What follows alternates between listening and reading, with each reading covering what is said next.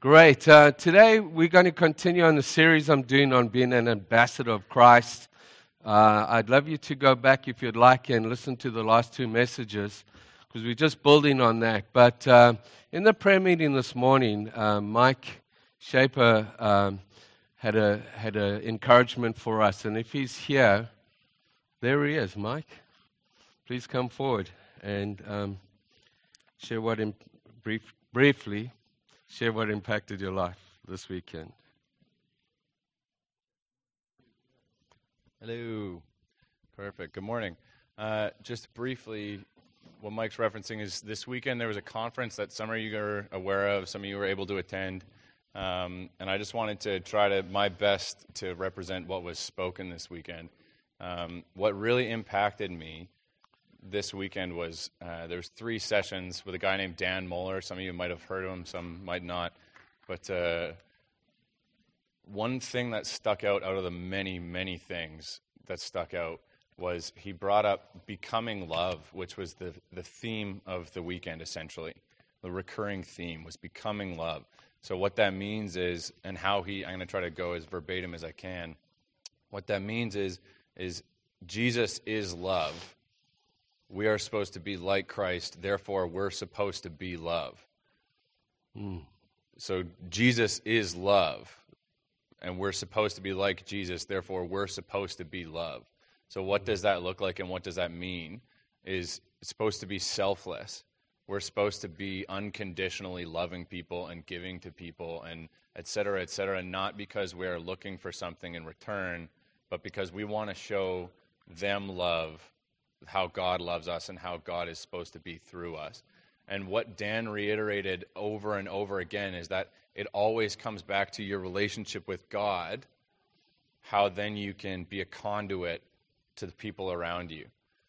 So it starts, it can start as easy as in like a church with someone that you don't know, but it can go to your workplace and, and everything else like that. But just to continue and encourage you guys, as it encouraged me, is that to just remember to be love, like as Christ is love. Wonderful. Thank you. Thank you. The more we spend time with Jesus, the more we fall, fall in love with him. Amen? No, Romans five says that God's love is not achieved, it's received. And Romans five tells us that God pours out his love into our hearts by his Spirit. So in the natural, we may find it hard to love, but in Jesus and through his Spirit, we can find the capacity to love the unloved and to love ourselves. That's a big problem in the in the in in our lives, um, condemnation and so on. And that's not from God. When we tell you he loves you unconditionally, he loves you for who you are and not for what you do. But out of that love, we do things for him. And that's what we're going to be speaking a bit about again today, being an ambassador for Christ. And uh, the key text that we've been looking at is two Corinthians five, seventeen to twenty-one. If we could have it up there. It says this, "Therefore, if anyone is in Christ, he is a new creation. The old has gone, and the new has come." When we get saved, when we are born again, everything in our past is cancelled by the blood of Jesus. And in fact, we become a brand new creation, not a, a, a juiced up creation of what we were before, but God takes our sin, he separates it as far as the east is from the west, and he makes us a brand new person that never existed before.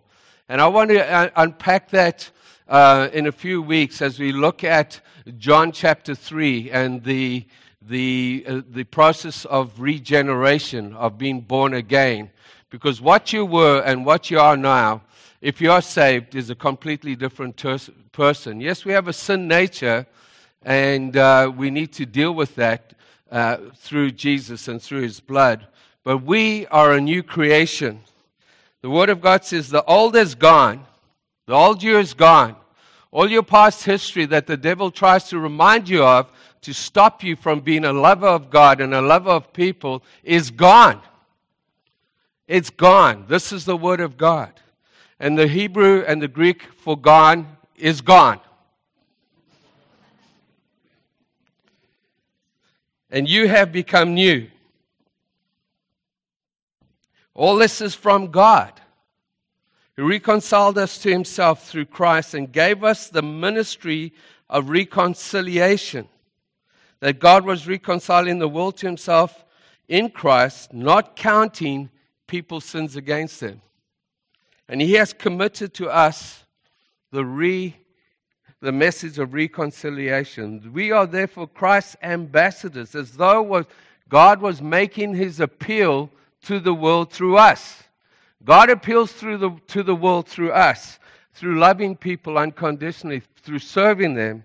And we implore you on Christ's behalf to be reconciled to God.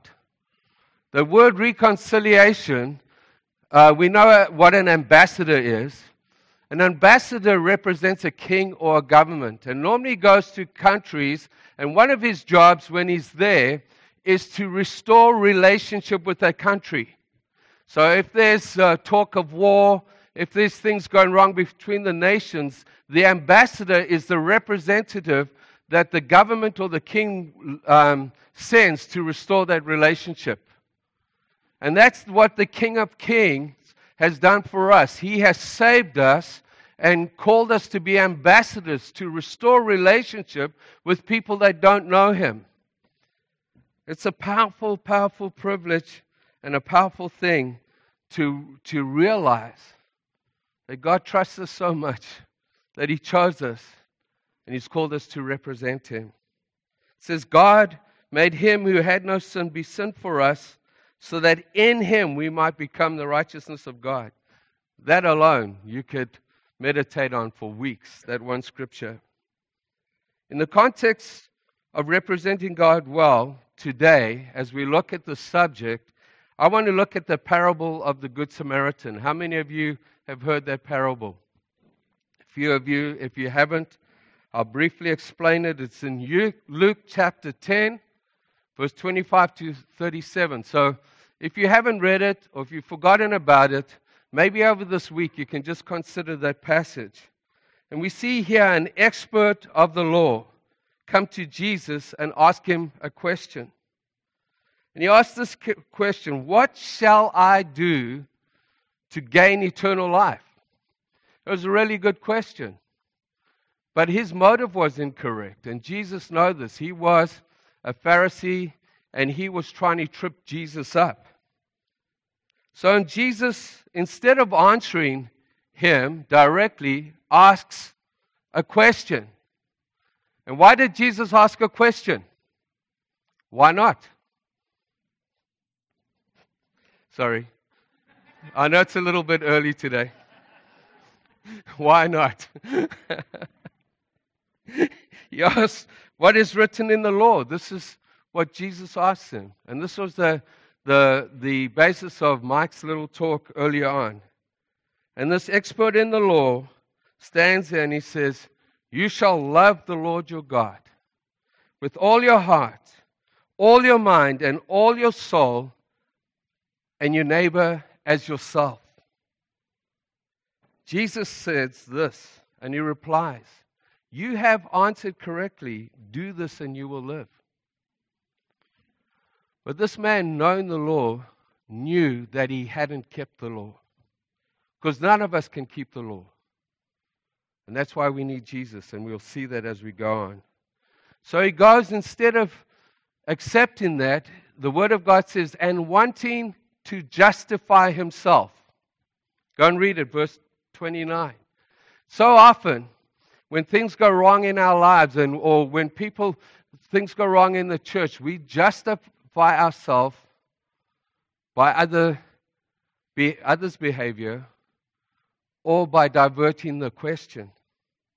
So he diverts the question from this incredible truth that you will love the Lord your God with all your heart and all your soul and all your strength and your neighbor as yourself. And he asks this question, well, who is my neighbor? The question is, first of all, why did he feel the need to justify himself? Because Jesus had put his relationship with God right in his face, and he could not answer it. And knowing in his heart that he could not even keep one law, he changes the question to, who is my neighbor? Romans three twenty tells us this. No one will be declared righteous in God's sight by the works of the law. Rather, through the law, we become conscious of sin. So we're going to look at some of the reasons that the law is there before you get too depressed, because none of us have kept the law of God. We know Calvin speaking, the great reformer Calvin speaking of the law, says the law is a mirror, a mirror to our soul.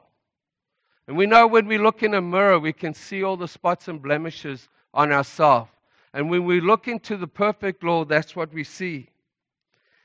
And we look, when, but and when we look into the measure, measure, the mirror, and measure ourselves against God's law, we see ourselves falling hopefully short of the standard of God.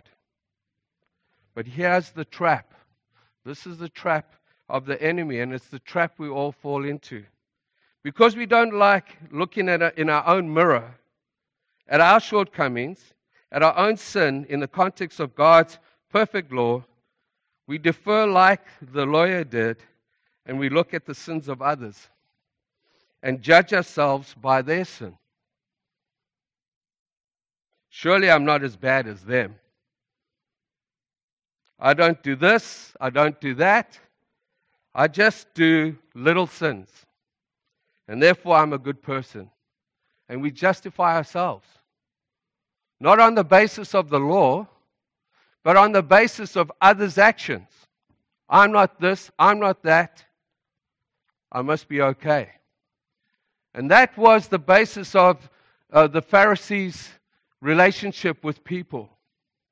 And we see that as Jesus tells another a parable in Luke eighteen, verse ten to fourteen. He was uh, Jesus was addressing some who were confident in their own righteousness and looked down at everybody else, like this expert in the law. He says here in this parable, verse ten, two men went up to the temple to pray, one a Pharisee and the other a tax collector. The Pharisee stood by himself and prayed, God, I thank you that I'm not like the other people. God, I'm a Christian. I thank you that I'm not like those dirty, rotten citizens down the street. I thank you that I'm not like other people, like a robber, like evildoers, like adulterers, or even like this dirty, rotten tax collector standing next to me. I fast twice a week, and I give a tenth of what I get. But the tax collector, on the other hand, stood at a distance. He would not even look up to heaven, but he beat his breast and said, God, have mercy on me, a sinner. We're going to look at the parable of the prodigal son, son too. And we'll see actually in that parable, the elder brother actually sinned more than the younger brother. If you want to see, hear about that, start, um, stay coming to church. Amen? God, have mercy on me. He says, Jesus says, I tell you that this man who humbled himself, who took responsibility for his sin, rather than the other, went home justified before God. Before all those exalt themselves, for all those who exalt themselves will be humbled. And all those that humble themselves will be exalted. See, in Galatians three twenty-three to twenty-four, Paul explains the reason of the law, the Ten Commandments, the Mosaic Law, the reason God gave us Ten Commandments and we've broken them all, or most of them. But you only have to break one to be a sinner. You don't have to break all ten. But Paul writes that the reason of the law is, and he says this in Galatians three twenty-three to twenty-four, he says, before faith came, we were prisoners by the law, locked up until of faith could be revealed. What are you saying? That we, it is impossible to keep the law in our own strength. And instead of the Pharisees and the religious people acknowledging that they can't do it in their own strength, they looked at others and say, well, at least I'm better than them. At least I don't behave like that tax collector. And Paul says here, so the law was put in charge to lead us to Christ, that we might be justified by faith. And this is the revelation that Martin Luther had, justification by faith, as he was reading the book of Romans, Romans four and Romans five. He was trying to earn his salvation. He was beating himself in the monastery, fasting, going into solitary confinement. And the more he did that, the more he realized how wretched he was and that he could never save himself. And while he was doing penance and all of this stuff, he read Romans four and five, and he said, we are not justified by what we do, we are justified by what we, what and whom we believe, and that is Jesus Christ. Only in Christ can we be justified. So the law was put in charge, uh, in charge to lead us to Christ, that we might be justified by faith. So what does that mean? When we look at the mirror of the standard of God, of the law of God, and we see we are hopelessly unable to keep it, that should drive us to our knees, because we should understand through that our need for our Savior, Jesus Christ. That's why, that's what the law was do. The law was put there, perfect law. It's not a bad law, to show us our need for Jesus Christ. So how does the law do this? It reveals our sin. It reveals our hopelessness and inability to save ourselves, and our absolute need for a Savior. And church, if we don't understand our relationship with the law of God, we will never fully understand God's love, mercy, and grace. Because we think that we're good people. Because we think we're doing good things right. We think that, well, I'm a good person, so let me just add Jesus to my life. Let me just add him as an add-on to my life. I'll just have Jesus uh, come along with me. Jesus came to die to make us a brand new pe- person, to make us alive to God and dead to sin. That doesn't mean we don't sin, because Jesus is there every time we sin. But like the tax collector, we come to our Father and we repent. And First John one nine says, when we confess our sin to our God, he is faithful and just to cleanse us from all unrighteousness. So God is not fazed with the fact that we will sin, because he knows that. And all of us are dealing with our sin nature. But he's fazed with our response. And if we look at David and Saul, David, I think, like many, he's more than likely one of the heroes of our faith. But when I read the account of Saul and I read the account of David, I don't know who sinned worse, if we're honest. Saul did an, uh, did an offering without Samuel there. He disobeyed Samuel. He disobeyed God. And when he was confronted with his sin, he blamed everybody else. The sheep were bleating, so I thought I'd better kill them and sacrifice them. The people were getting impatient. You were late. That's what he says. And in that context, Samuel says, today the kingdom has been taken away from you. And we see David uh, becomes king. He arranges for somebody's murder, Bathsheba's husband Uriah, so that he can marry Bathsheba, who he had made pregnant while Uriah was at war. And Nathan confronts him with his sin. And David says this, Psalm fifty-one, I often quote it. He says this, against you and you only, Lord, have I sinned. I take responsibility. It wasn't Bathsheba's fault. It was nobody else's fault. I took responsibility against you and you only. Then he says, Uh, do not take your spirit from me, Lord God. Renew a steadfast, steadfast spirit in me. Lord God, forgive me. And God pours out His grace upon him. And God does that daily, daily, daily. You see, the Bible says when we compare ourselves to ourselves, we are not wise. You see, many, like the expert of the law, thought that on the day of judgment they could justify themselves by being a good person. They could stand before God, say, I led a good life. I'm okay. But they're comparing themselves to others and not to the law of God.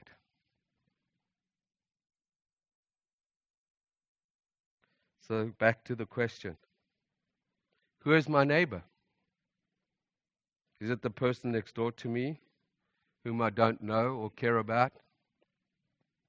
The people in my city living on the streets, dealing with addictions and drugs and so on? Lord, I thank you I'm not like that.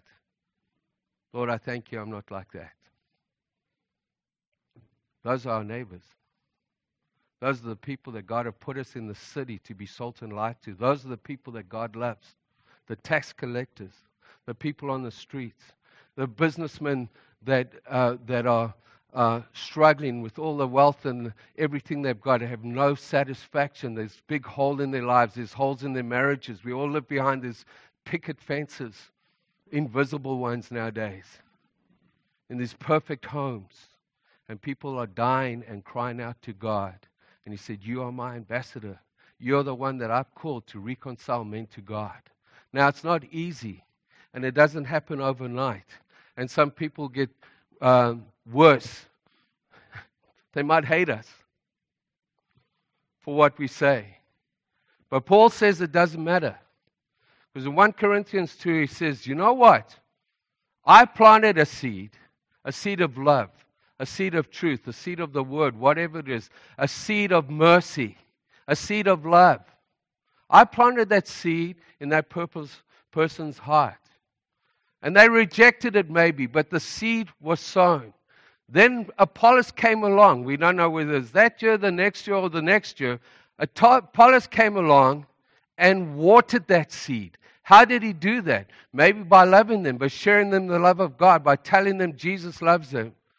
And then it was that God that made it grow. We don't know in the chain of a person's life.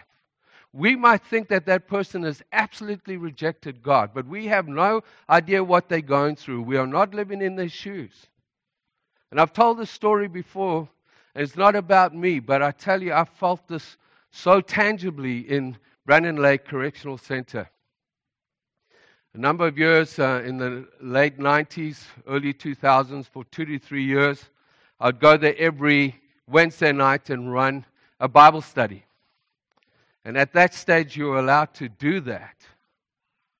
And then I stopped after three years or so because they changed the law, the laws of the land, to say that you cannot do that anymore. But one of those nights in that jail, I can remember it was like tomorrow. Most of the guys that would come to the study would come because they wanted to, it to look good on their parole. I'm going to church. Oh, that's a good guy. Tick. I'm doing this. Tick, tick, tick. They weren't interested. But they came anyway, and I didn't care why they came. And the one night, this argument broke out. And the argument was, who created God? One of the guys. And I'm telling you, it just got totally out of hand.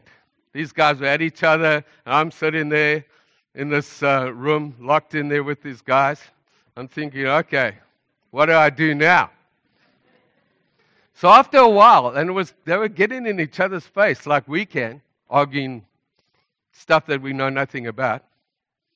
And I said, whoa, whoa, whoa, guys, let's calm down, let's calm down, let's calm down now. And they calmed down. I said, listen, I can't prove God exists. Because they asked me if I've seen God. I said, I know Him in my heart. That's how I know. I've never seen God personally. I said, but I want God, I'm going to pray and ask God to reveal himself to you. And they all, well, whatever. Some of them were staring at me like this. I closed my eyes, more out of fear than anything else. And I prayed, God, I pray, I know you love these men. I know you love them, Lord God. Will you reveal your love to them? And I tell you what, it's as if time stood still. It was like liquid gold in there. Just an absolute peace and tranquility. I've never felt that ever again. You see, when we're on mission, God moves. We're the saved ones. He doesn't have to prove himself to us here every Sunday. Well, I wonder if God's going to move this week. I'm going to come and check this out. I don't feel God. Well, maybe if you did something for God, you'd feel him. Because you get desperate. And you say, God, help me. And it was incredible. And in the jail, I don't know if you've ever been in a place like that. I tell you, I couldn't imagine. I would get claustrophobic, and this is not even a maximum security, after three hours of being locked in this place. I'd feel it in my heart. I can't imagine what those guys were feeling. And there was always noise. There's guys shouting from one cell to the next, down as the guards walk past, and F-bombs and everything else is going there. And it just went absolutely silent. Not out there, but in this room. We couldn't even hear that noise. And I looked up and guys were starting to cry, these grown men. And some of them quietly got up and walked out. It was just too much. And others stood there, sat there. And I said, you will never, ever, whether you receive God or not, be able to deny that God loves you. You will never be able to do that. And I remember it's like tomorrow, and I don't know what happened to their lives, but I know that I know that I know that those guys felt the love of God. And I'm praying that somebody will have the courage to go and water that seed. And somebody have the courage to come and love them so that they can get to know Jesus Christ, their Lord and Savior. Amen? That's what it is to be an ambassador of Christ. It's not knowing the law. This was an expert in the law, and we need to know the Word of God. But it's applying it in love. And it's Jesus, instead of answering, here's my neighbor, he tells him a story. Parables are simply stories that Jesus told, illustrations. The greatest storyteller ever to walk this earth. And he tells him this.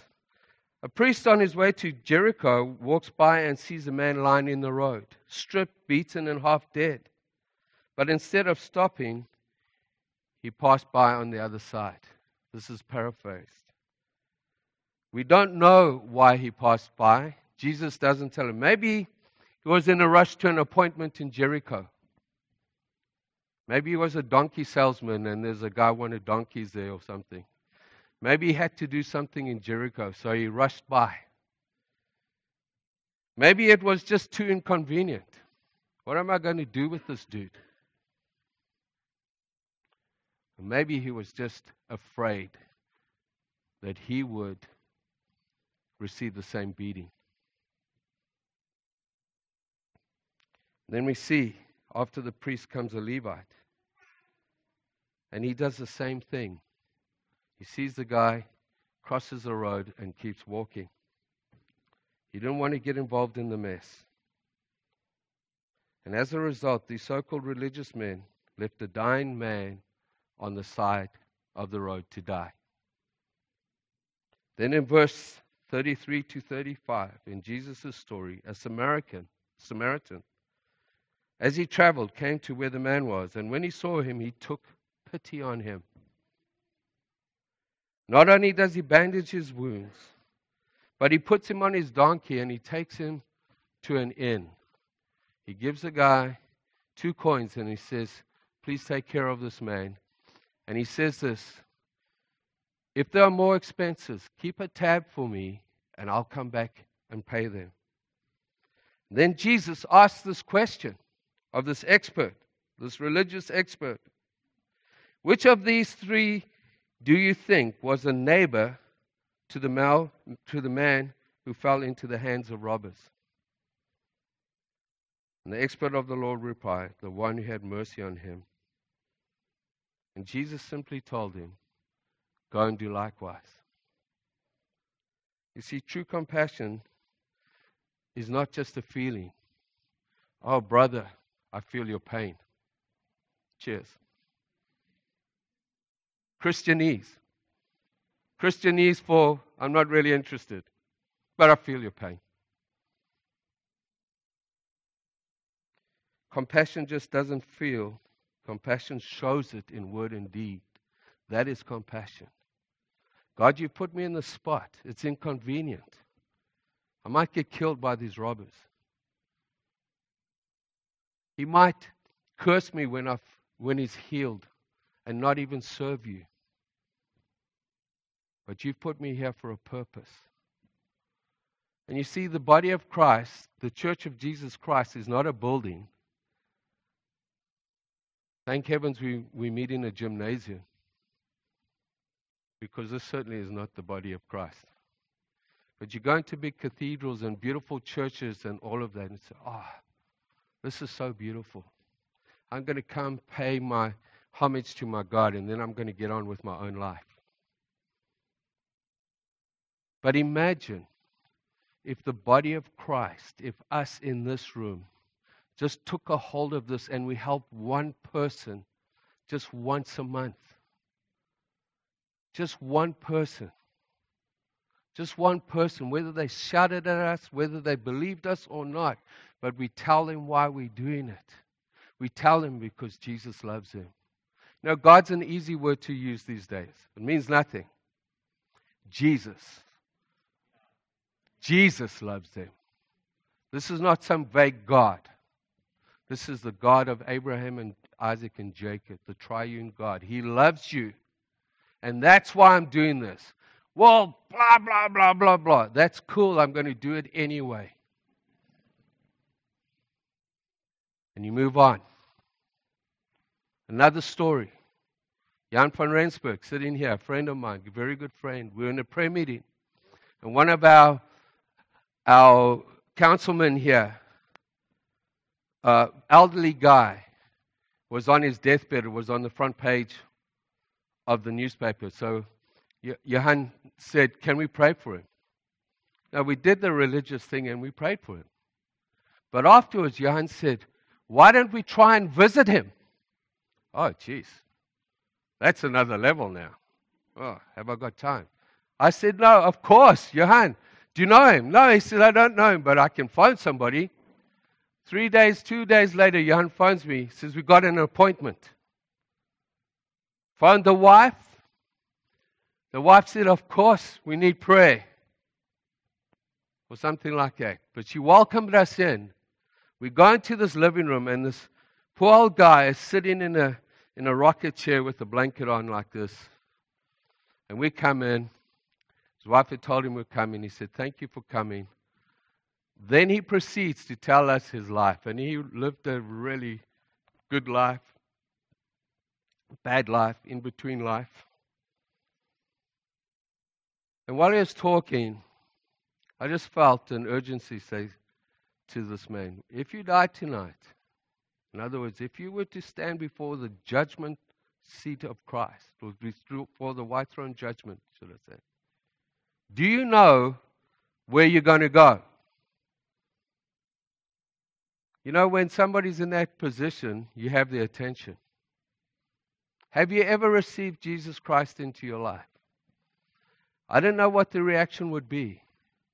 But he said something like this. You know, when I was about ten, now seventy-something, or twelve, I can't remember. I'm not good with details. Johannes, he'll correct all the details. I went to a youth camp, a Christian youth camp. And I remember giving my heart to Jesus seventy, sixty years ago. And he said, I never went back. But I remember that. That seed, that imperishable seed, lay dormant till three weeks before he died. And we came in, he confessed his sin, he accepted Jesus Christ as his Lord and Savior, and he's in eternity now. Because of one man's obedience that, that said, let's not just pray for him, let's go and see him. I didn't do that. Donna Lohana, I'm going to say this about her. I get a call one Friday. She's a nurse. Now, I'm not a hero in any of these because I didn't do it. I, they, they set it up. And Donna phones me, said, this person is on their deathbed, and the family has asked, can a priest come and see them? So they asked her. So she said, so I phoned you. Do you know, I was in the middle of my preparation, and I love preparing. I zone out. I can be in the buzz and not see or hear anybody. But I hate being interrupted. So I'm sitting at the buzz anyway. But at this, at this day, on this day, I was in my office, and she phoned, can you come right now? And I said, yeah, but my heart was saying, oh, jeez. I'm driving there. And I get to the hospital. I walk into this room, all the people around the bed, and this guy is stressing out. Stressed. And they say, this is my dad. He's been like this for three days. He just won't let go. He was breathing heavily. I held his hand. It's a privilege. If you want to know eternity, come with me sometimes to palliative care and lead people to God. I held his hand. And I said, sir, if you can hear me, will you squeeze my hand? The guy's like, weak little squeeze. I said, sir, do you know Jesus as your Lord and Savior? If you don't, if you do, squeeze my hand. Didn't squeeze it. I said, do you want to know him? Do you know where you're going? He squeezed my hand again. I led him through the sinner's prayer. The transcendent peace of God came in that room. Be- by the time I got back, within thirty minutes, he had passed away peacefully. Peacefully. He just... The daughter, I was uh, ministering in Toronto just after that. I'm not a big hero ministering here and there, but it just so happened. I was ministering in Toronto, and she'd flown over for this. And I, she had asked me if I ever go there. I told her I'd be there. She drove an hour and a half from where she was to where I, and she came up to me, and she was crying and crying and crying. Thank me, thank me, thank me. Through that, she got saved, started going to church. And she said, I'm working on my family now. One phone call and a bad heart, and God still worked.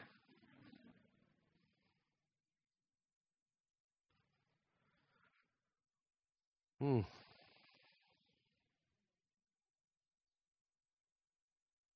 You see, church, our Father in heaven, knowing that we could never achieve the standard of the law, and that we could never save ourselves, no matter how good we are. And because all we, because all of us have sinned and fallen short of his glory, in love and compassion, sent his Son to the cross to pay the price for our sins. That wasn't convenient for God. That wasn't convenient for Jesus. God did it out of love. He knew that man could not save himself, no matter how good he thought he was. And God demonstrated his love and compassion by doing everything he could to give us an opportunity to choose him. And yet we can still reject him. But he says in Romans five that God demonstrated his love in this, that whilst we were still sinners, Christ died for us. And he says, very rarely will somebody die for for a, a, a good man, or a godly man, but for a good man, some possibly will. But Christ demonstrated his love. He died having no guarantee that you sitting today will respond to his love. And that's because he loves you so much that he gave you free will. Free will is a is an act of grace and an act of God. He did not want a robot.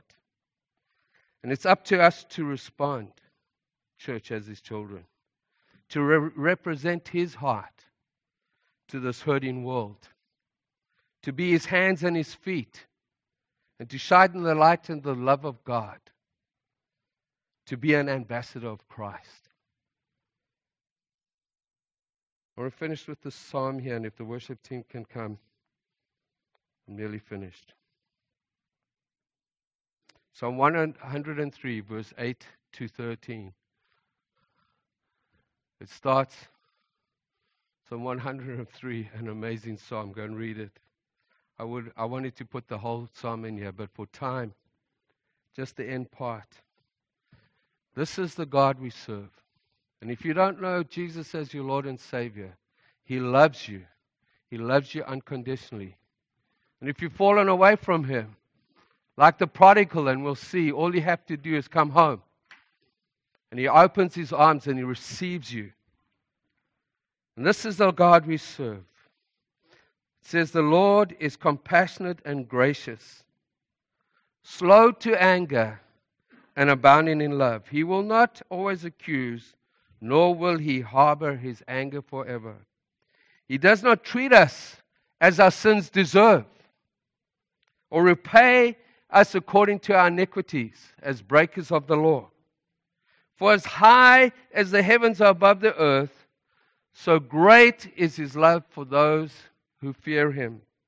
As far as the east is from the west, so far as He removed our transgressions from us. As a father has compassion on his children, so the Lord has compassion on those who fear Him.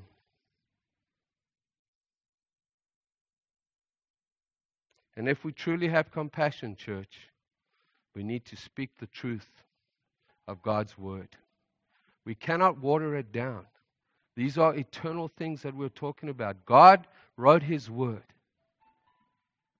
It was inspired by the Holy Spirit, written by man, but it's God's word. Jesus is the living word. In John one, in the beginning was the Word, and the Word was with God, and the Word was God. And the Word became flesh and dwelt amongst us. John chapter one, Jesus Christ, the Word of God. And when we're dealing with people, it's no good saying it's all right if you carry on like you are. We're not judging them. We're loving them. And we're not rejecting them because they're different. The church has done a bad job. The church has done a bad job and chased people away because we have been like the expert of the law. I'm so glad I'm not like them. But we need to love and embrace them. We need to go the extra mile. But we need to tell them the truth of the Word of God. And sometimes they won't receive it. But the Word of God, the, the, the Bible says, is eternal seed. And when I plant a seed in the garden, and I put it in there, and I cover it over, I don't dig it up every day to see if it's growing. I plant that seed of love. I say, I love you, my brother. I love you, my sister, but I love you enough to want to tell you what the Word of God says. I don't want that to re- come in our relationship, and sometimes it may, unfortunately. But it should never be from our side. And then let's allow the Holy Spirit to bring the rain of God, the Spirit of God on that seed, that imperishable seed. And that seed in this man took sixty, seventy years to come forth and bloom. And he will spend eternity with God because of that one conversation, because of a man who didn't just pray for him, but uh, invited me to come with him to see him, that man saved. Speak the truth in love. It's hard.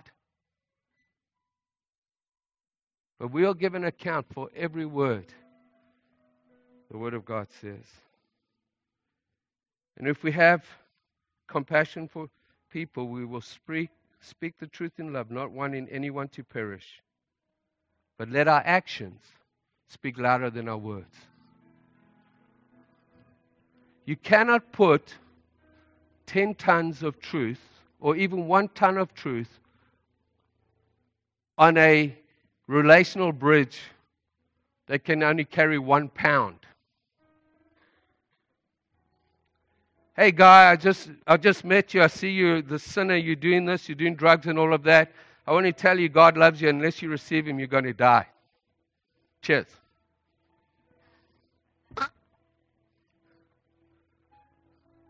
We build relationship in that jail. Some of them were there most of the time, captive audience. Wonderful. Build relationship. Get to know them. Love them. Let them ask us. Let them ask us, what is it? What is it? What do you think of this?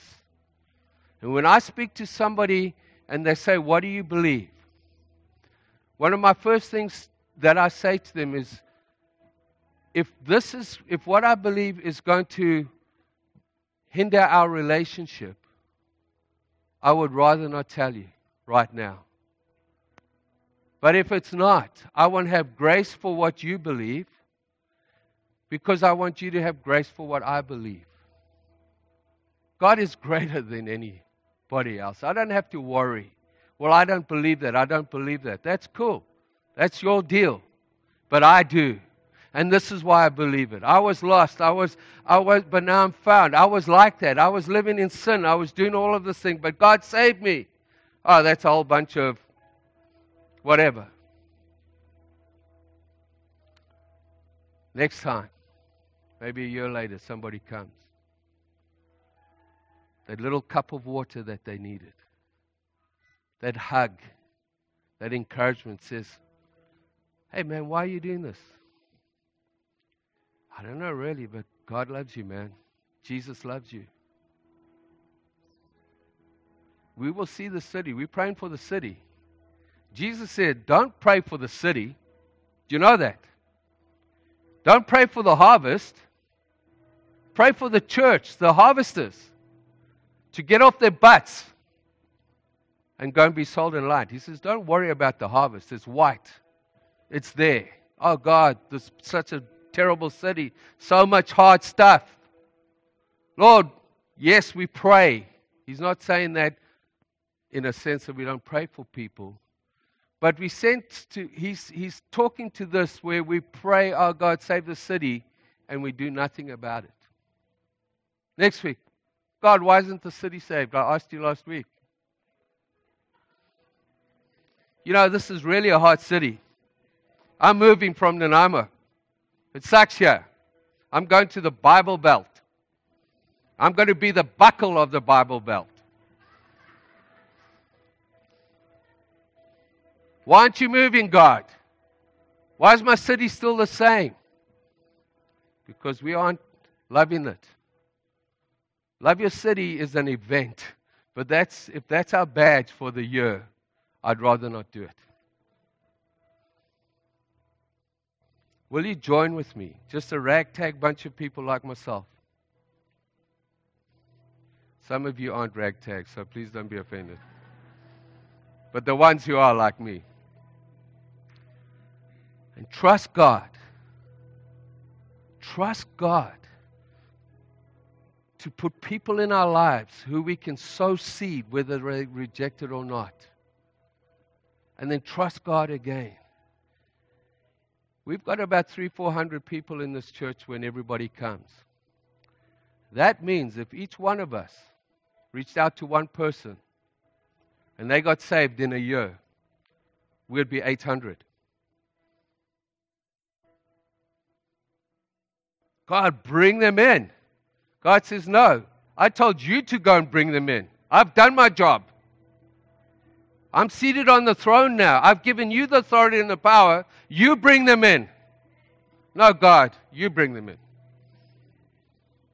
And nobody's coming in. Bring them in.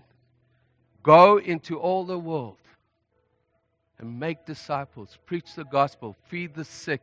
Clothe the hungry. Give the water. Visit the jails. Go to hospital. Go to the old age homes. People are desperate for friendship in those homes. If they get saved through that visit, or a few visits, or through ten visits, or not even through yours, through somebody else's, eventually is going to be accounted to you in heaven for eternity. Think and use what God's given you for the glory of the kingdom. Amen. Thank you, church.